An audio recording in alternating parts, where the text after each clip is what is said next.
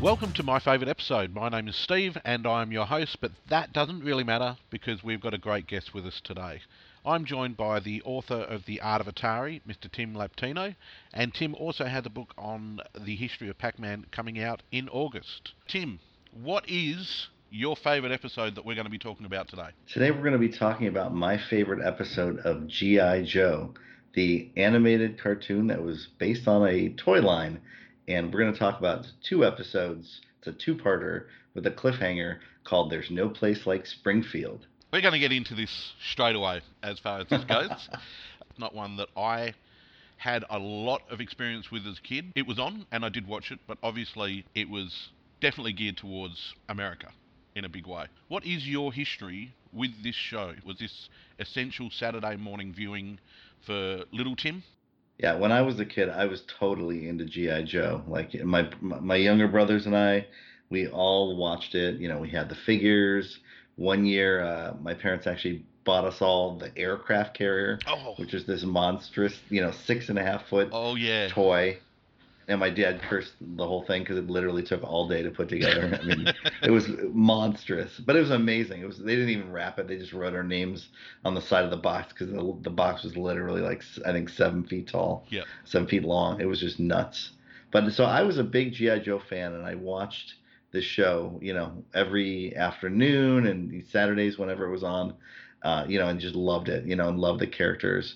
And I didn't really remember a lot about this episode particularly, except I just remembered a couple of crazy images in my mind. And I guess we can just jump into it without spoilers, right? But like, I just remembered these, some of the characters just melting and having sort of this crazy Twilight Zone kind of feel to it. And Shipwreck was one of my all time favorite characters. You know, not an awesome action figure, but the things that they did with him in this show were just he really stood out as a character. So I I thought of this show and I was like, I really I remember just images of it, but I remember it really freaking me out as a kid, just like but in in the best possible way. I mean, it's sort of like when my dad let us watch Nightmare on Elm Street three, and I was probably eight, right? It scared the crap out of me.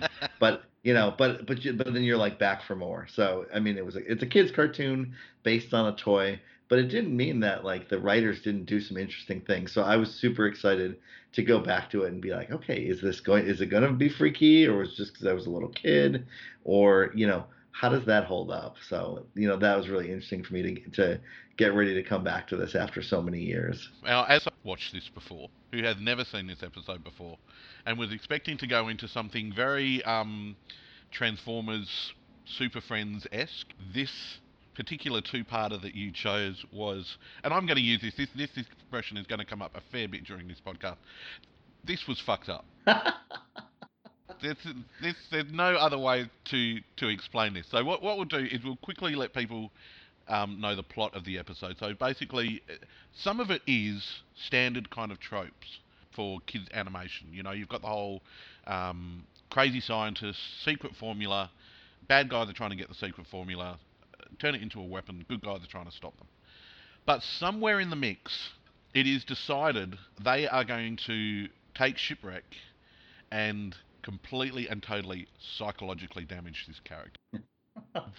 this was this was mental. This was just mental. So basically, the, the gist of it was that they decided to, to basically put Shipwreck into the Truman Show and try and get the, the formula out of him because it's been it was it was placed kind of in his subconscious, wasn't it? Yes, it's. I, I mean, it's the perfect you know thing that could destroy the world, right? Yeah. So they're going to put. So they basically implant the, the secret code word, which will unlock the last piece of this formula for the water bomb, right? And the only way to unlock it is if Lady Jaye, who knows the passcode, speaks it to Shipwreck, right? But before that can happen, you know, he when he goes overboard, right, he gets trapped in his flying boat shark, and then he, you know, and then he wakes up, and and that's that's where like you know the convention of this episode stops, right? Like it stops being a conventional kids episode, and then it goes full on Twilight Zone. It turns into a fucking nightmare, mate. That's what it. that's what it. That's what it does. And you know, uh, I, but I, I will tell you uh, right now, I, after watching this, two-parter, I actually went back because I did watch GI Joe a bit when I was a kid, but it wasn't one that for me was the like the one of the main ones. Like I was very much He-Man, Transformers, Dungeons and Dragons, Super Friends. I, w- I would have been like a, a very stereotypical looking kid, sitting there in their pajamas, bowl of cereal, ploughing through the cartoons and ploughing, ploughing through the cereal. So I did watch G.I. Joe from time to time, but this one actually made me want to go back and watch the rest of the show. So I went back and watched, like, the, you know how they, the, the opening for the show was basically like a five part Right, miniseries. yeah, so I went back and watched that. After that, I noticed that there was another five part episode after that one, so I watched that one as mm-hmm. well. I'm now stuck on GI Joe. well, you're welcome. It's a, you know it's a surprising thing, and obviously it has a lot of the tropes of an '80s cartoon, but it, I feel like it's really different. And I hope I don't offend anybody by saying this. Like I feel like it's really different than something like Transformers that doesn't have a lot of actual conflict. But like they had, you know, the I think Sunbow, with the people who made it, they actually hired a lot of good writers, and a lot of them were Marvel comics, uh, you know, comic book writers, yeah. and you know, even I think this this two part episode, I believe, was written by Steve Gerber, who I, who wrote a lot of Marvel stuff, but he's also like I think most famous for creating uh, Howard the Duck. Well, yeah, I mean, and let's point out Howard the Duck, the comic book, not Howard the Duck, the movie. right. We've got to have a little bit of a distinction there between the two. But yeah, it's, it's one of the things which got me about GI Joe as well. Now, it's not it's not like we see today. This surprised me this episode and then going back and watching it. It surprised me the strong female characters in GI Joe. Mm-hmm. wasn't like anything we we didn't have that in Transformers. It wasn't until Transformers the movie that we actually got a female Transformer. It was right, always right. Spike. It was always Spike's dad. Um, there may have been a, a female scientist uh, who was there for exposition, but that was pretty much about it. G.I. Joe has a lot of, of strong female characters in it. Um, and that, that was that was what was surprising to me, as well as the fact, like you said, really well written show. Because at the same time, I went back and watched these five episodes of GI Joe. I went back and watched the first five episodes of the GoBots. Oh wow! I'm sorry. no, that wasn't your fault. That, that was nothing to do with, with you. There's someone else I need to blame for that, and we'll get into that in a, in another episode. And the difference between what they do with GoBots and what they do with GI Joe. You know, I think the expectation from a lot of people is GI Joe is simply just Yay America, let's go, gun ho. But the stories are actually, like you said, really, really well written. Yeah, you know, it's surprising to me. It's one of those shows where, you know, it's not, you don't have deep characters who change a lot necessarily in these shows, but I feel like there's always, you know, there's always some sort of, you know, story center. And, and I feel, I, you know, I would tell people that there's not great deep characterization, but there is a lot of plot. Like a ton of stuff happens in these shows and it actually moves pretty fast and some of it's kind of ridiculous and you can even hear you can even you know grow up watching it as an adult i feel like some of these episodes you get some of the little things that the you know these grown-up writers are sort of sliding in there for an older audience that's just going to go right over the kids heads which i think is is is pretty fun you know and you can tell it's done at a level where yes they're using this licensed tv you know show that's basically meant to sell three and three quarter action figures and turning it into something that with these characters that you really really like. One question for you with this, because I haven't seen going forward. I've gone back. How many people does Shipwreck kill with his bare hands after what he went through in this episode? While crying and screaming at the same time because we we have to we have to touch on this. So so what happens is Shipwreck is in this in this Truman show kind of setup, um, which is set up by Cobra, and the point of it is to extract the information from him. So they make him believe that it's it's I think it's five years after where he yeah six years yeah six years later, and he now thinks that basically GI Joe has disbanded.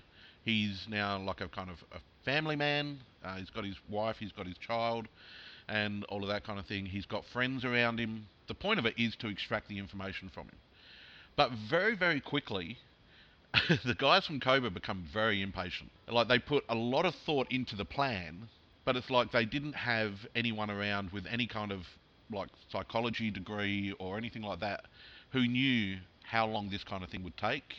The other thing is, at what stage do we ramp it up? Because they ramp it up very, very quickly.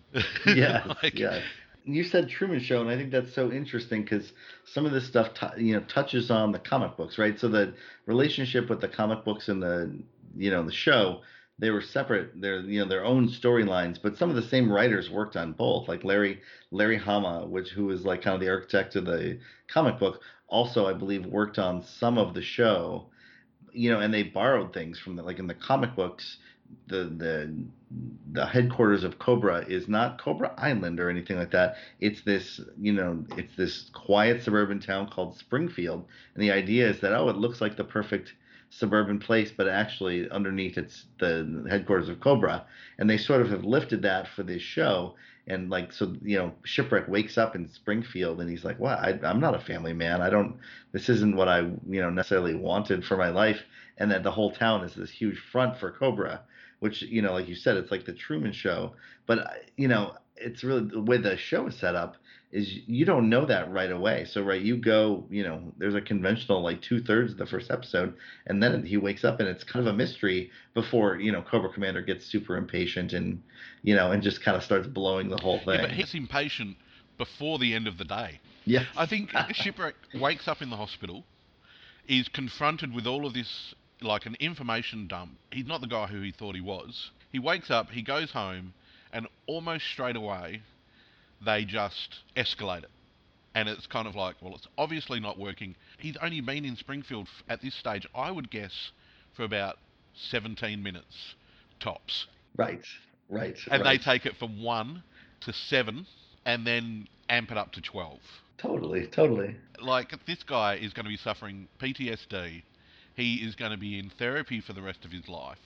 I'm not even sure if he would be fit for active duty. Simply, he doesn't even notice that there is an incredibly. In order for him to be six years older, they dye his hair and they dye his beard. But the first time Right. it comes into contact with water, it just washes away. yeah it's not a great plan The thing I do like that you, you touched on is you don't know straight away what is happening. And I'll admit, when I was watching this, I actually felt an anxiety while I was watching it because I knew what was going to happen. I knew it was going to be, okay, Cobra's behind it and stuff like that.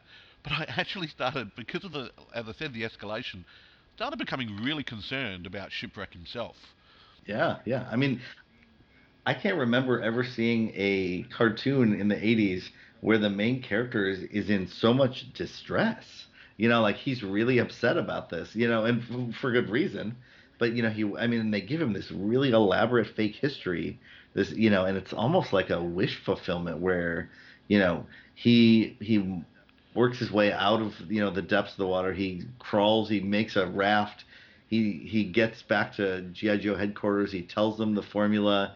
He then he personally like helps take down Cobra Commander, pulls off his helmet, and is Yeah. you know given a medal as a hero. You know he so he has like this sort of wish fulfillment of this thing, but like you know he's not even that happy about it because he you know he can't remember it because obviously it hasn't happened. Yeah, and that's one of the things which I, I loved about this episode because it's it goes forward.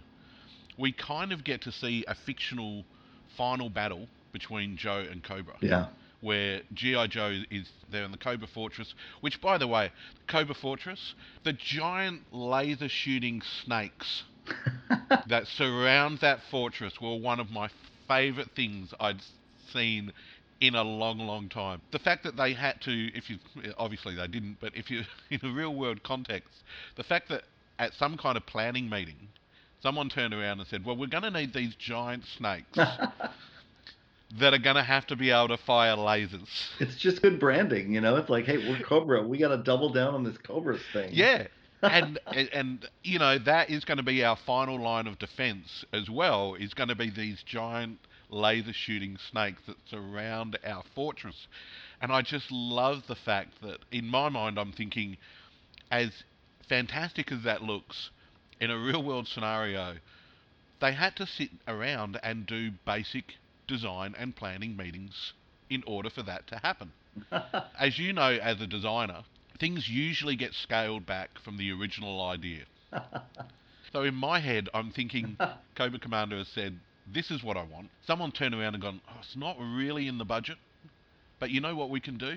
We can we can give you four snakeheads that fire lasers. That's it. what you get when you when you watch it as an adult. They're the kind of things you take away as well. As a kid, I never would have thought that. But the but getting to see the final because these shows never end. Like it's like Transformers, He-Man, Dungeons and Dragons. Although Dungeons and Dragons did have a uh, an ending. That uh, you know, Super Friends, they always just came back next week.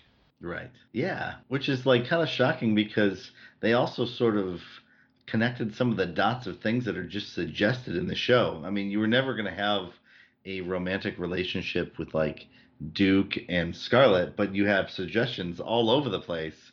But you know, here they say, "Oh, well, you know, you know, Scarlett shows up in her car and she's like, "Oh, Duke and I picked it out." And it's like, okay, the the implication there is they're they're together, they're married or something. And then you have uh, you know, Flint with his fiancee and he's still, you know, the fake Flint is still upset by the fact that Lady Jaye died.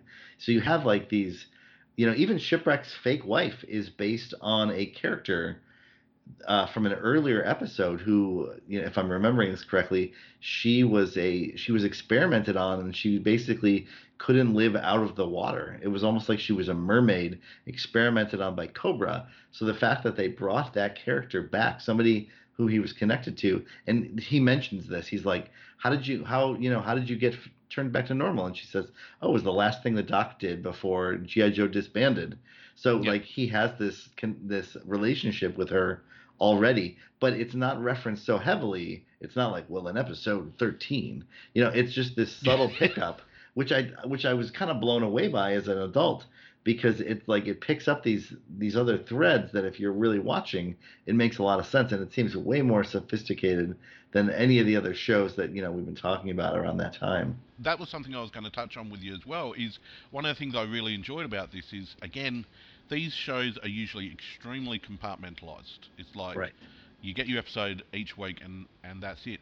This one actually has continuity going through it. You know, this one actually has um, callbacks to previous episodes, callbacks Yeah. to previous characters, and I knew because this is how good the writing was for this for this episode. Um, uh, some people who haven't seen it are probably going to be sitting there going, "Listen to these two guys talking about how excellent the writing on an episode of GI Joe was." But it really, really is like this. This is, I suppose, this is the one of the reasons I'm, I'm keen to do this show. This is now my favourite episode of GI Joe. I love it. I love it. I've watched it about three times. I watched it originally when, when I found out we were going to be doing it. I then went back almost straight away and watched it because I was like, there's no way I could have seen what I just saw. And then uh, I watched it uh, just a couple of days ago just because I wanted to go back and, and revisit it. I, I'm going to say this a lot. I do feel for Shipwreck. He's just come out of hospital. He's got like the, the bandage around his head. Um, do we know why he was in hospital? Did he fall or was there an injury or a Don't they? concussion or I, something? I think they the excuse was that he was hanging. He was putting a satellite dish on his his fake, you know, his fake house, and he fell off the roof. every step of the way with Shipwreck. He is just being shit on. And I, I'm not 100% sure if this tactic was ever going to work. From the Cobra perspective, Yeah, if this Yes. scenario had gone for 10 years, all you would have ended up with was a shell of a man. right? And it's and it's unclear. Like all of these people are fake, right? They're all the uh, synthoids, right? That they've made these purple protoplasmic people that look just like the real thing, right? And they even seem to act like them. But yeah, what is the end game where you know you have this elaborate thing of all these synthetic people saying, "Oh, well, you know, I'm offended that you mentioned Lady Jaye." I mean, it's just like to what end? Like this is it's it's super over elaborate, but also, I mean, it's kind of amazing because it's it gives you this opportunity to sort of explore little bits of these characters. I mean, just even the idea that, I mean, GI Joe I think did more of this than some other shows, but some of the shows that you just they just drop the characters in there and you kind of learn with them as you go. You didn't have this wasn't like Spider-Man and his amazing friends where there was a very special episode that you know Spider-Man tells his origin to his friends and you know, but but here we get a whole uh, shipwreck origin. You know, we get a you know we get some of his backstory, which I think is uh, is kind of wild, but it's it's not even the point of the story, right? It's just woven in there as a detail, which you know we keep saying sophisticated, but like that is rather sophisticated. You can see other episodes where that would be the whole thing, and you'd learn the lesson. Like, oh, I grew up in the shadow of the you know San Diego shipyards, and that's how how I learned to be a Joe. It's like no, they reference you know him growing up, and then they reference his first appearance in an earlier episode you know and it, but it's just that's all just part of the the actual story. Like that isn't even the the main crux of this. This is just supporting details which makes this thing much more elaborate than like your run of the mill episode. Oh yeah, I- uh, I mean, it's as we said, it's really well written, but some things happen for absolutely no reason whatsoever. Like when Shipwreck first, I can't remember who it was, but someone comes out of the car wash in their car, and Shipwreck is talking to them, and as he's talking to them, they just start to melt. Like no real reason for it. And almost every step of the way, they're making it obvious to Shipwreck that something is up. I still have no idea why there was the need to put him in jail, give him a drug sandwich, dump him into the basement of that uh, that jail cell or the, the police station, um, and suddenly be confronted by four of the Joes, who, as soon as he lays a hand on them, they melt and turn into mush as well.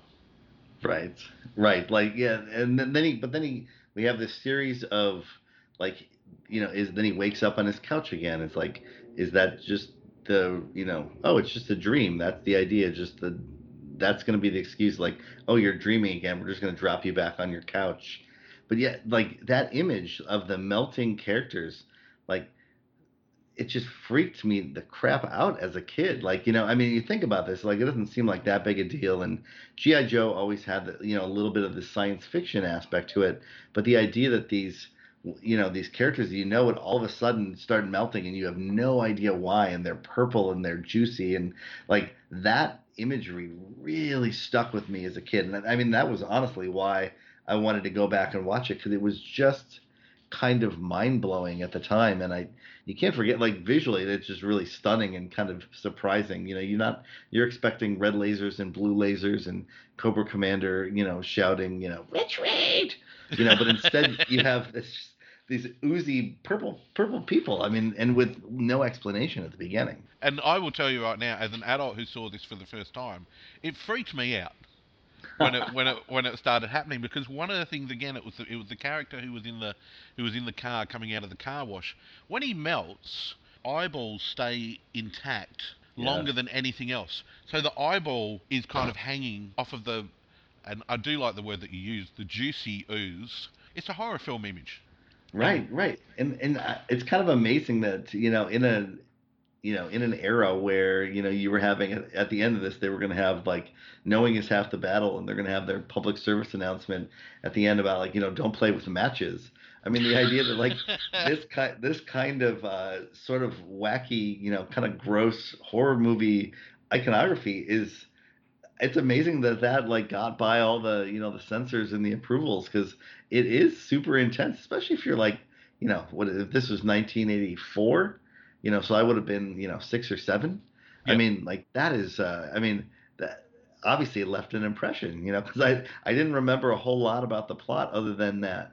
I remember the you know the drippy oozy melting people and i remember that you know shipwreck was had woken up in a a long time had passed. And then everything goes wild for him. If I remember properly, at the end of the second episode, this child who he has come to know as his daughter, who has actually endeared herself to him, because like you were saying at the beginning, he was like, "This isn't who I am. I'm not, you know, a family man and stuff like that." But you know, you you get through the episode, he's putting the kid to bed, and he's, you know, Mhm. she's got concern for him, and shipwreck is quite nice to this to this kid, and they start to actually bond. And then at the end of the episode, she melts in his hands. Yes.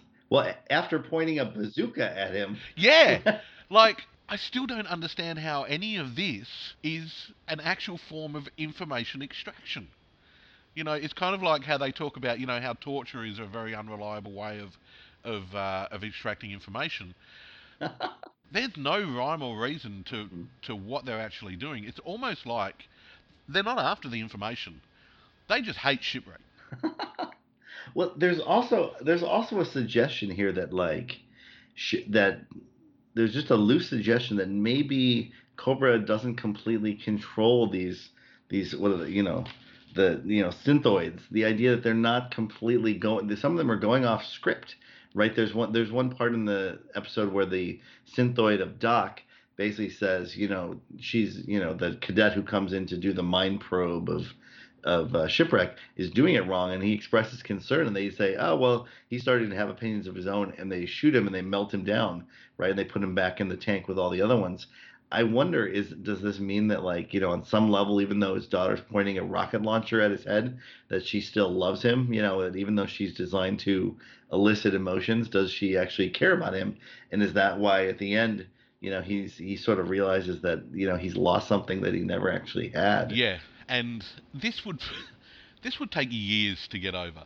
This this this whole episode. this is the thing I loved about it is I was not expecting what I got. totally I I came away from this with the feeling that shipwreck wasn't okay. yeah oh 100% I wouldn't have let shipwreck be alone. Because there's even bits where he wakes up in the in the garden just screaming. That's the point where he snapped. He is just on the ground screaming. His wife and his child run out, you know, sympathetic towards him, the whole thing. As he gets up, he goes to take a swing at the wife. Yeah. Like he he draws the fist back, and he he goes to. So there's even just small things like that during during the episode where it's kind of like this is a little bit up and above what you would normally get from a show because you've even got like he's cracking to the point where he's going to take a swing at the person he believes is his wife. Right, right, right. Well, well, that's crazy. And you think about it also. I mean, I think about this from a character perspective. Like Shipwreck is probably the only character they could do this to. Because you think about it, even at the beginning of this episode, if you haven't seen any other episodes with Shipwreck and GI Joe, he's a lazy ass, right? You know, he is kind of doing the minimum.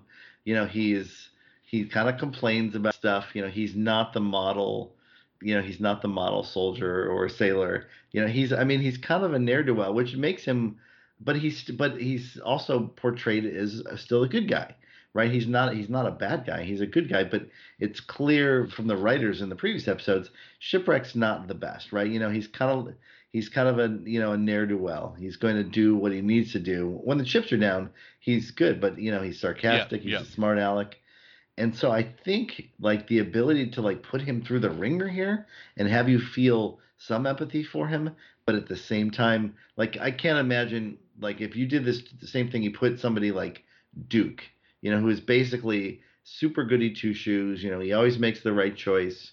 Um, you know, he's very much like the the Optimus Prime of GI Joe, right? You know, he is he is the father figure in a way. You know, you do this to Duke, it just seems cruel right? But shipwreck because he's you know he's he's the closest thing that you have to sort of a you know a, a rebel or an anti-hero on the GI Joe, and so it fits his character, but also you maybe you don't feel like he's got it coming, but also you feel like okay maybe this character exists in enough gray that this is going to be more meaningful right? You're gonna believe it when he's he's like, I think I'm cracking up. You know, I think I'm breaking down. Like you sort of buy it because this is the guy who tries to avoid work or you know sneak out the back, that kind of stuff. I do like that you clarified you weren't saying that he had it coming. No, I was waiting for you to, to just finish it up with, yeah, you know, and he got exactly what he deserved. But there's, there's even like, you know, when he's being interrogated by that Cobra agent, and she's actually on top of him, screaming in his face. that was totally confusing. Whatever subtlety we actually had has now been thrown completely out the window, and it just goes absolutely bonkers. I mean, at the end, what ends up happening is Shipwreck ends up getting the code word Right. and is able to create it. Coincidentally, is in the room that has all the the the elements and all of the ingredients, so that he can actually make this, you know, turn water into a bomb, kind of kind of thing, and then proceeds to use it, and blows up the the Cobra base. Right. The entire island is destroyed. Right. Yeah, it's just he's because I get why this may f- may fit with shipwreck now because one of the things I was I was thinking when I was watching it was he's a bit of a fuck up because if he doesn't yeah if he doesn't get this right, what you have now is a cascading because he's, he's he's on an island which is surrounded by water. right. So basically, you've got the epicenter of a cascading explosion that is carried across all of the oceans of the world. Uh, luckily, you know, it's contained to just the island, but it was kind of like this is this is. I remember thinking this is great. This this guy has absolutely no idea what he's doing. Last ditch attempt. I'm just gonna potentially obliterate everything. The planet. Well, Yeah. They had a line in there that was like, "Oh well, uh, you know, it doesn't work on salt water. You know, it's only fresh." water." but it was just uh, it was brilliant and I'm I'm as I said wasn't a massive Joe watcher. I enjoyed it back in the day. I did watch it when it was on. I didn't seek it out. Like at no stage during this episode and it's a two-parter of a what must be 35 year old kids cartoon was I ever bored. Because the writing was great the voice acting was was fantastic but the Yeah. design of the show itself is really, really good.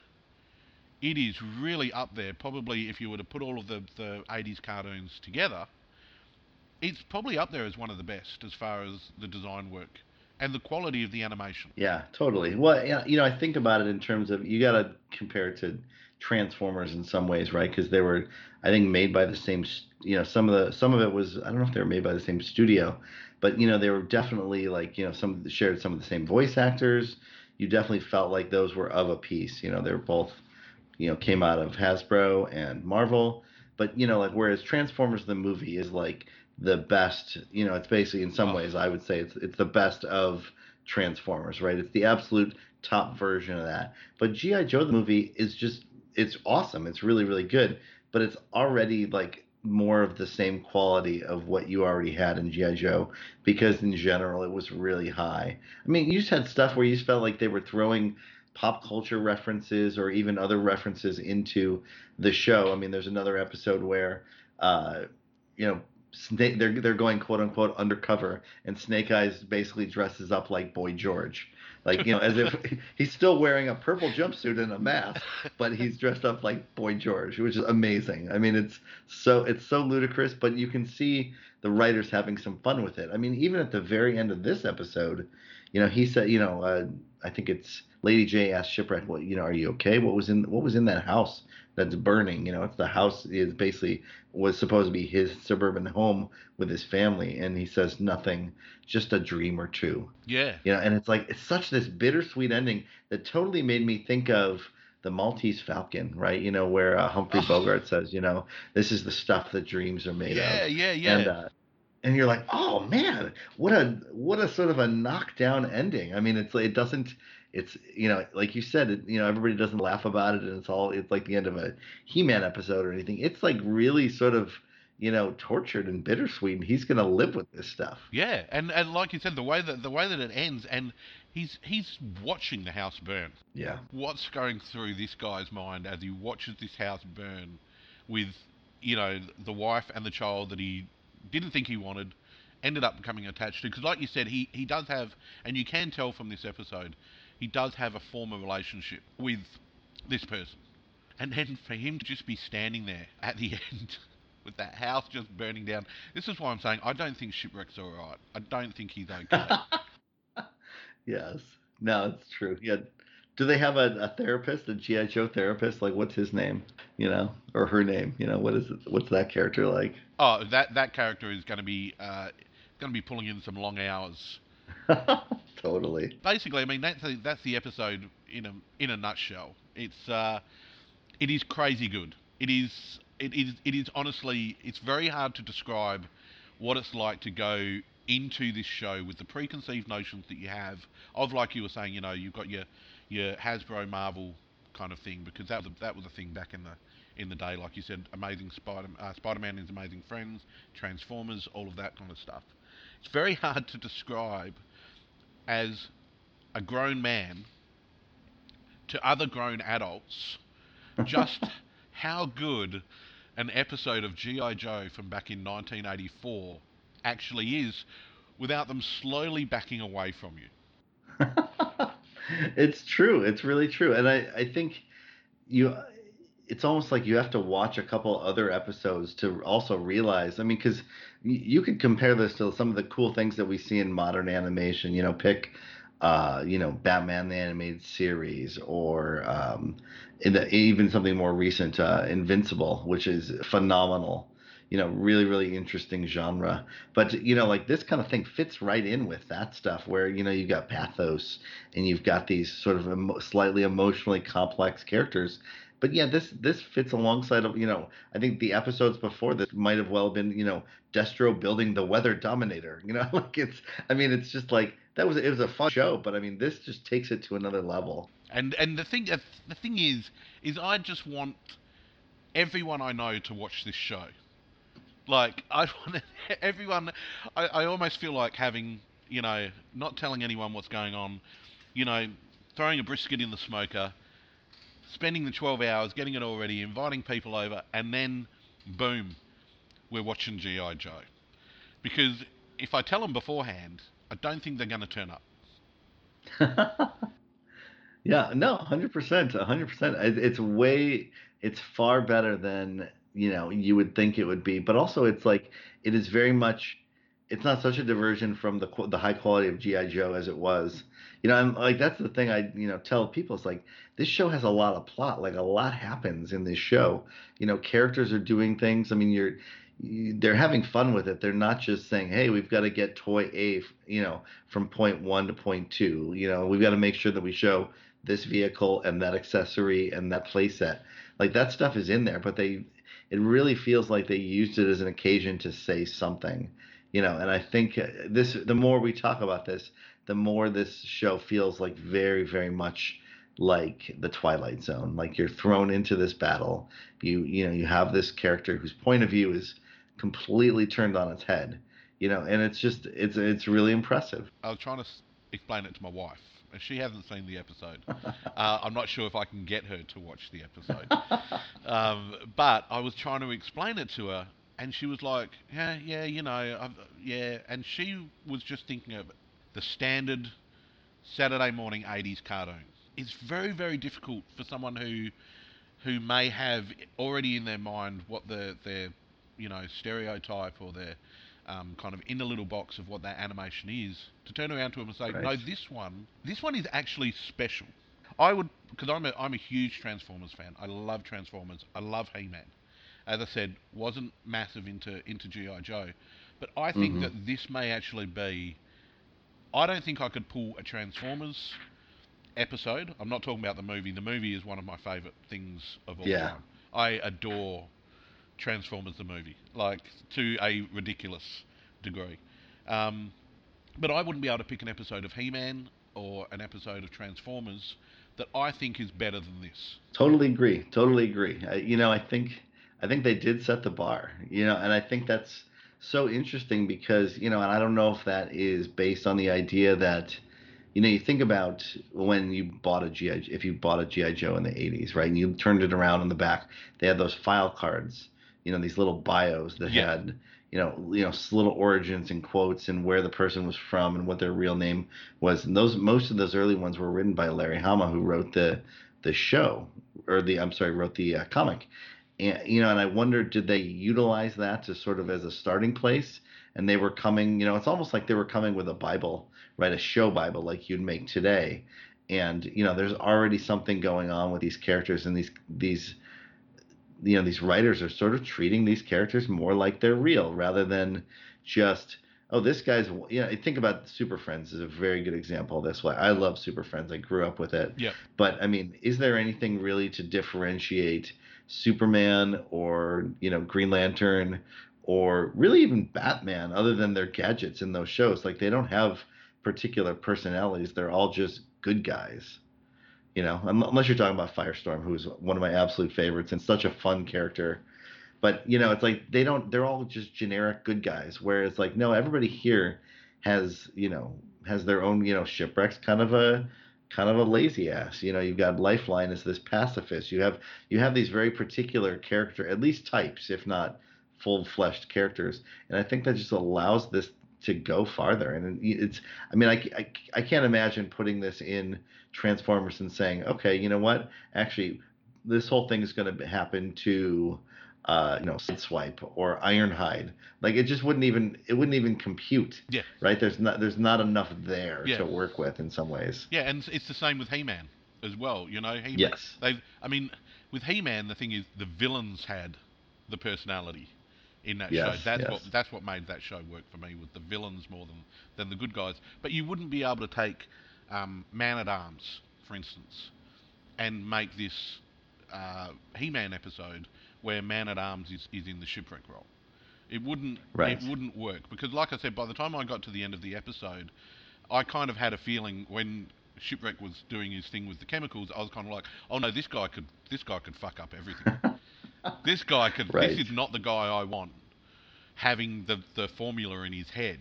Anyone else would the pa- Right, give it to the right. give it to the fucking parrot. Well, and everybody knows that. Like everybody in the episode knows that. Like there's a there's a point where I think it's right after this is one of my favorite lines in the episode was right after the doctor sort of implants this in his head. You know, uh, Lady Jaye says, "You put it in there," and Shipwreck's like, "It's not like he flushed it down the toilet."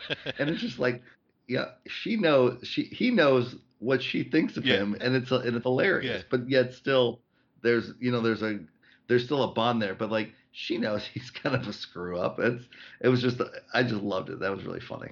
one of the things which you touched on, I think maybe one of the reasons that GI Joe works better than I remember it is maybe because you had those bios uh, that were on the back of the, the cards and stuff like that, and you, you already had that Bible in place. Plus, you had the comic books going as well.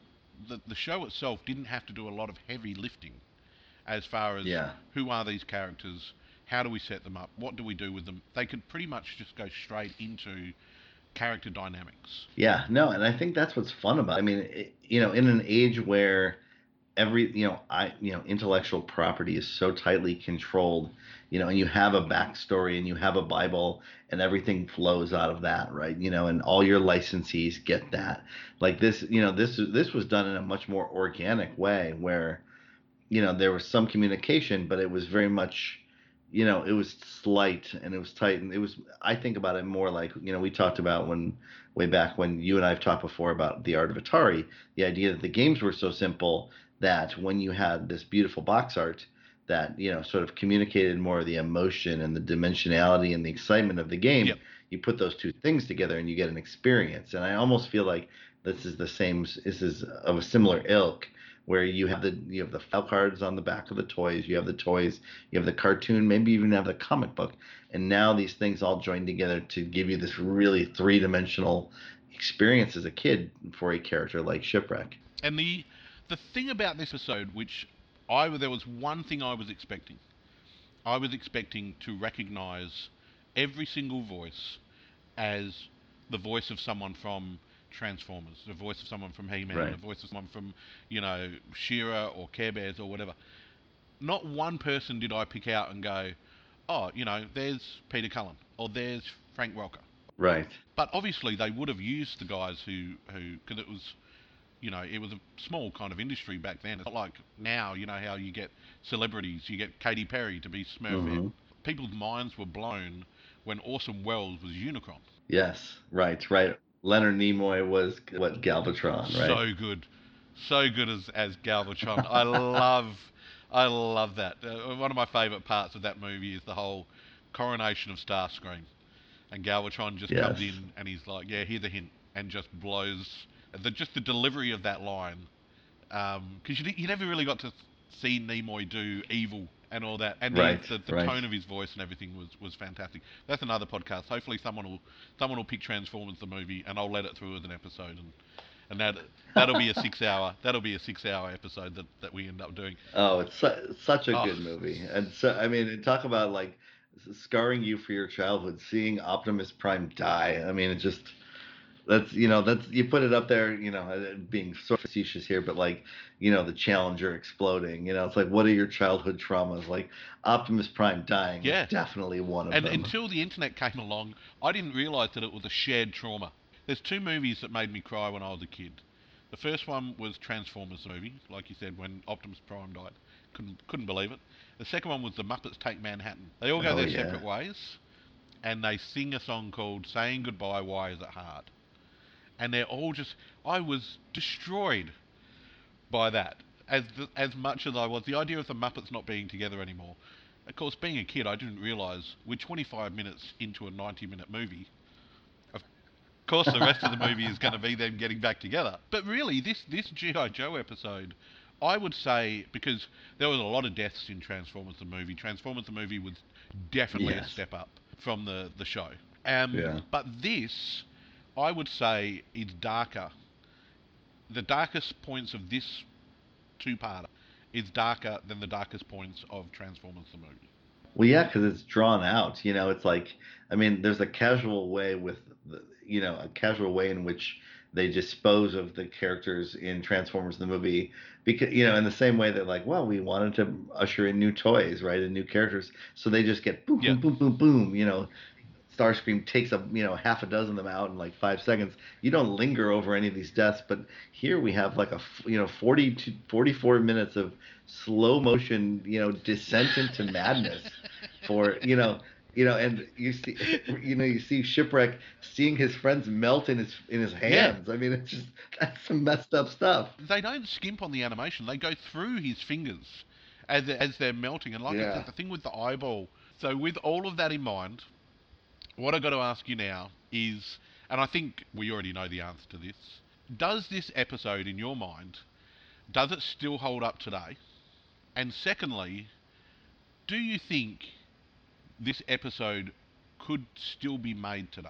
Yeah, I, I mean, I think first of all, yes. I think yes and yes. I think first of all, it's better than I remember it being because there's a level of nuance here and just so, some twisted humor that I think I, you know, I didn't pick up as on as a kid.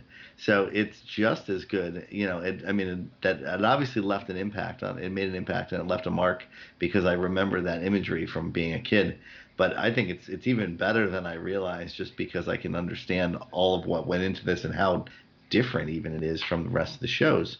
But then I think secondly, I absolutely think this is this could be made into a you know sort of a direct to DVD you know GI Joe presents Shipwreck you know and you could expand on this.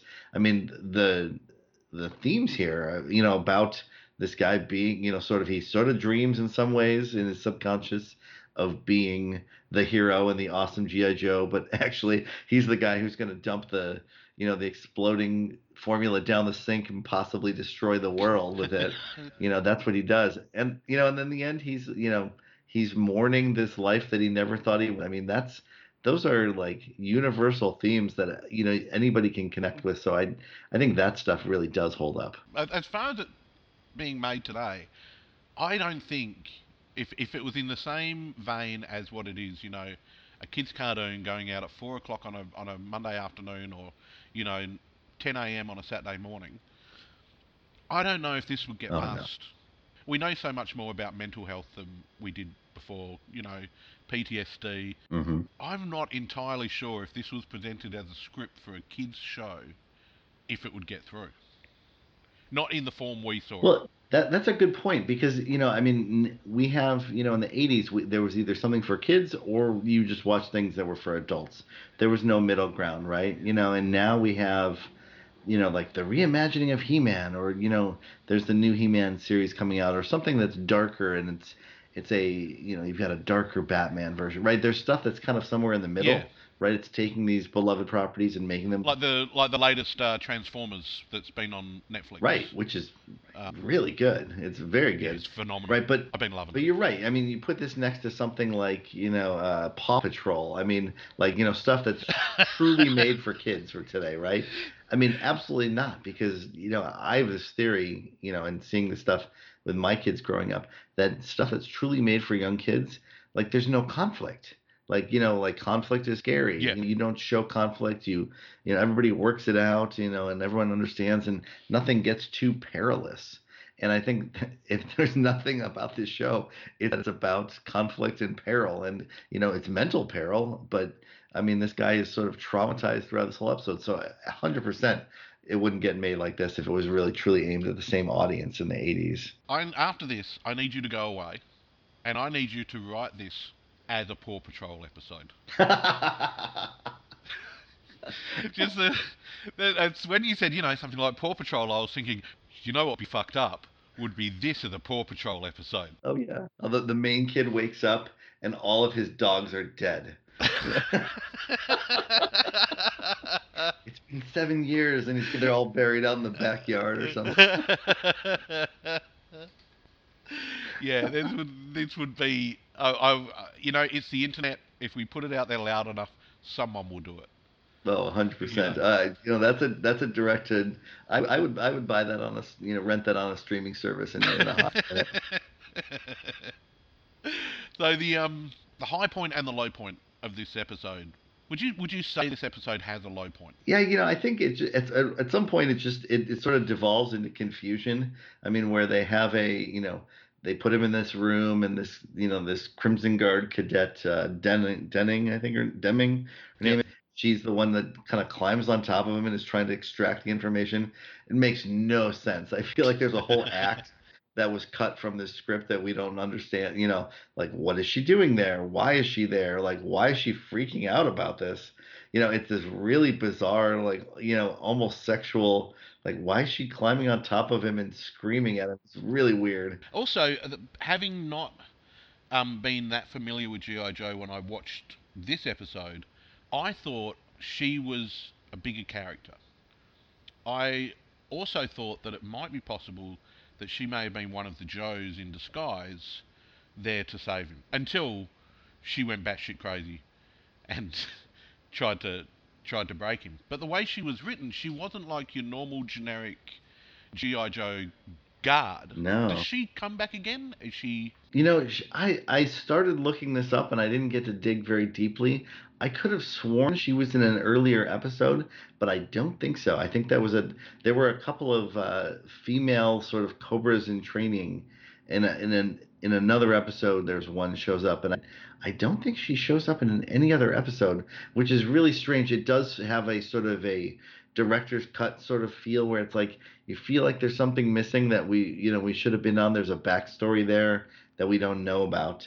But uh, as far as as far as I know, this is her only appearance. But I think that almost you you touched on this before. There are a lot of really interesting, strong female characters in this show, and it's kind of cool that even though it doesn't make a lot of sense, it's cool that she comes in and she has a name. She's not just you know blonde scientist, Cobra scientist number two, but she actually has a you know as bizarre as it is, she has a personality. She has an you know sort of a driving. Uh, you know desire to do something uh, which was kind of cool, but it was very out of left field. It felt very weird. Yeah. Well, I, one of one of the things which I because I will go back and watch this episode again and guarantee it, this is going to be one of my background things when I'm working on something or I'm writing something or I'm doing something. This is going to be on in the background. Hundred uh, percent. Like this is now awesome. in that rotation. I was wondering if she was the nurse from the hospital in the beginning of the show. Oh, I think you're right. I think you're right. You had the blonde nurse at the beginning of the show, and then you had her, and she came in and she already had this frustration, probably because, you know, she had to hang around in this crappy town with people melting every every two seconds. Those those synthoid whatever they were, they were highly defective. They you know, they needed a little bit more uh, in the prototype before they actually released these. But maybe it was opportunity. That shipwreck. They had to rush it. You know, That's right. It, that could that could be like the the whole thing with the show. Why it wasn't exactly well crafted because they had to go with the opportunity they were given. Um, now the high point of the show. What would you say was the high point of, of these episodes. I mean, it's funny because I think the the climax of it, him figuring it out and sort of gathering himself to sort of take this down, is you know sort of the story high point. But for me, I actually thought like some of the quiet moments of you know particularly where he meets the you know he sort of in a line where they're trying to remind him of what quote unquote his real life is like. He meets the different Joes and they sort of moved on. Like for me, that was a high point as a kid, you know, because you're like, wow, you know, you always imagine, okay, well, what happened to, to these guys? You know, GI just sort of ends, yep. right? You know, and it's like, well, okay, we say that, uh, you know, Duke and uh, Scarlett they get married, and these guys go into business together, and Flint is uh, his life and apparently buying a boat or something. You know, it's like that was actually really fun to me because it sort of suggested a, a you know a, a, longer life to these characters and it makes them feel more real. So for me that that was one of the most fun parts. It's like a gi joe sort of you know nerd. Like i really like that about that. But I, I think overall i think just the ambition of the show is like my favorite part is it, it doesn't you know this isn't like you know cobra's turning the world into darkness or you know controlling the weather where it's this global stakes. It's actually relatively small stakes comparatively but yet like it is very very ambitious in terms of what it's trying to do emotionally and i think that's the high point for yeah, me. I think that's i think you've, you've nailed it on the head with that. The thing that kicks this over the top of anything else is the emotional impact of it. All of these years later you've still got the melting people stuck in your in your mind you know yeah now totally. if that was just a picture that you saw with no context you may not remember it totally totally I, now that you said that, I'm hoping that like you know some toy company will go and you know revisit GI Joe and one of the you know the exclusive characters you can buy is a melting purple roadblock. I would completely buy that. When you were younger, so this is this is the recommendation side of it. When you were a kid, would you have told people to go and watch this particular episode? And having seen it again recently, would you recommend that someone watch it today? I'm pretty sure I already know the answer to both of these. Absolutely. Well, as a kid, I would say yes because it's like you know, I mean, this was really a top shelf sort of 80s cartoon, you know, and like something about it, you know, the depth of it really grabs you sort of emotionally. So I would have completely recommended it to my friends. I mean, we would have had to watch it on reruns, I guess. We'd have to, you know, pull out the TV guide and uh, find it. But you know, and as an adult, you know, I think, I, th- I think you sort of touched on this, the idea that there's there is sort of a bar for people who didn't grow up with 80s animation, you know, to watch this. But I but I think if you can get somebody to sit down with a drink and say, okay, you know what, it's GI Joe and it's based on a three and three quarter size action figure. Um, you know, still watch this and prefer to have your mind somewhat blown. I, I think you can, you know, make a couple drinks and uh, and put this and spin this up, and I think you could totally watch it, and I think you could recommend it. I would go one step further than that. I would get someone completely high. I would get someone so stoned before they watch this show, and then wouldn't even tell them anything about it. Just turn it on, bang, and just start it without even telling them that we're watching anything, just to get to the melting people bit. I would want to get someone so high that it would affect them like it affected you with a six-year-old. yeah. You could put on some Pink Floyd as well. Uh, yeah, yeah. Just, just you know, um, put on the Wizard of Oz at the same time, and that's right. You know, and away you go. But it's this is honestly I reckon this would be, you know, for, for people who like to sit around and, and get high and just watch TV, if you haven't seen it, this would be the one to go for. Out of everything I've watched so far for this for this show, this would be the episode that I would say to someone, get completely high. You might have to put a warning label on that. You know? Disclaimer or something. Yeah, I'm not responsible if you end up like shipwreck. Like if you if you, right. it was an absolute joy. It was a complete surprise to watch this episode. I can't say enough good things about it because with most people, when I start talking about an 80s episode of G.I. Joe, I can't say enough good things about it because they've walked away. And I just got to thank you for, for like, it was a little bit outside the box. It's going to be very difficult for someone to come out with an 80s show now, an animated show.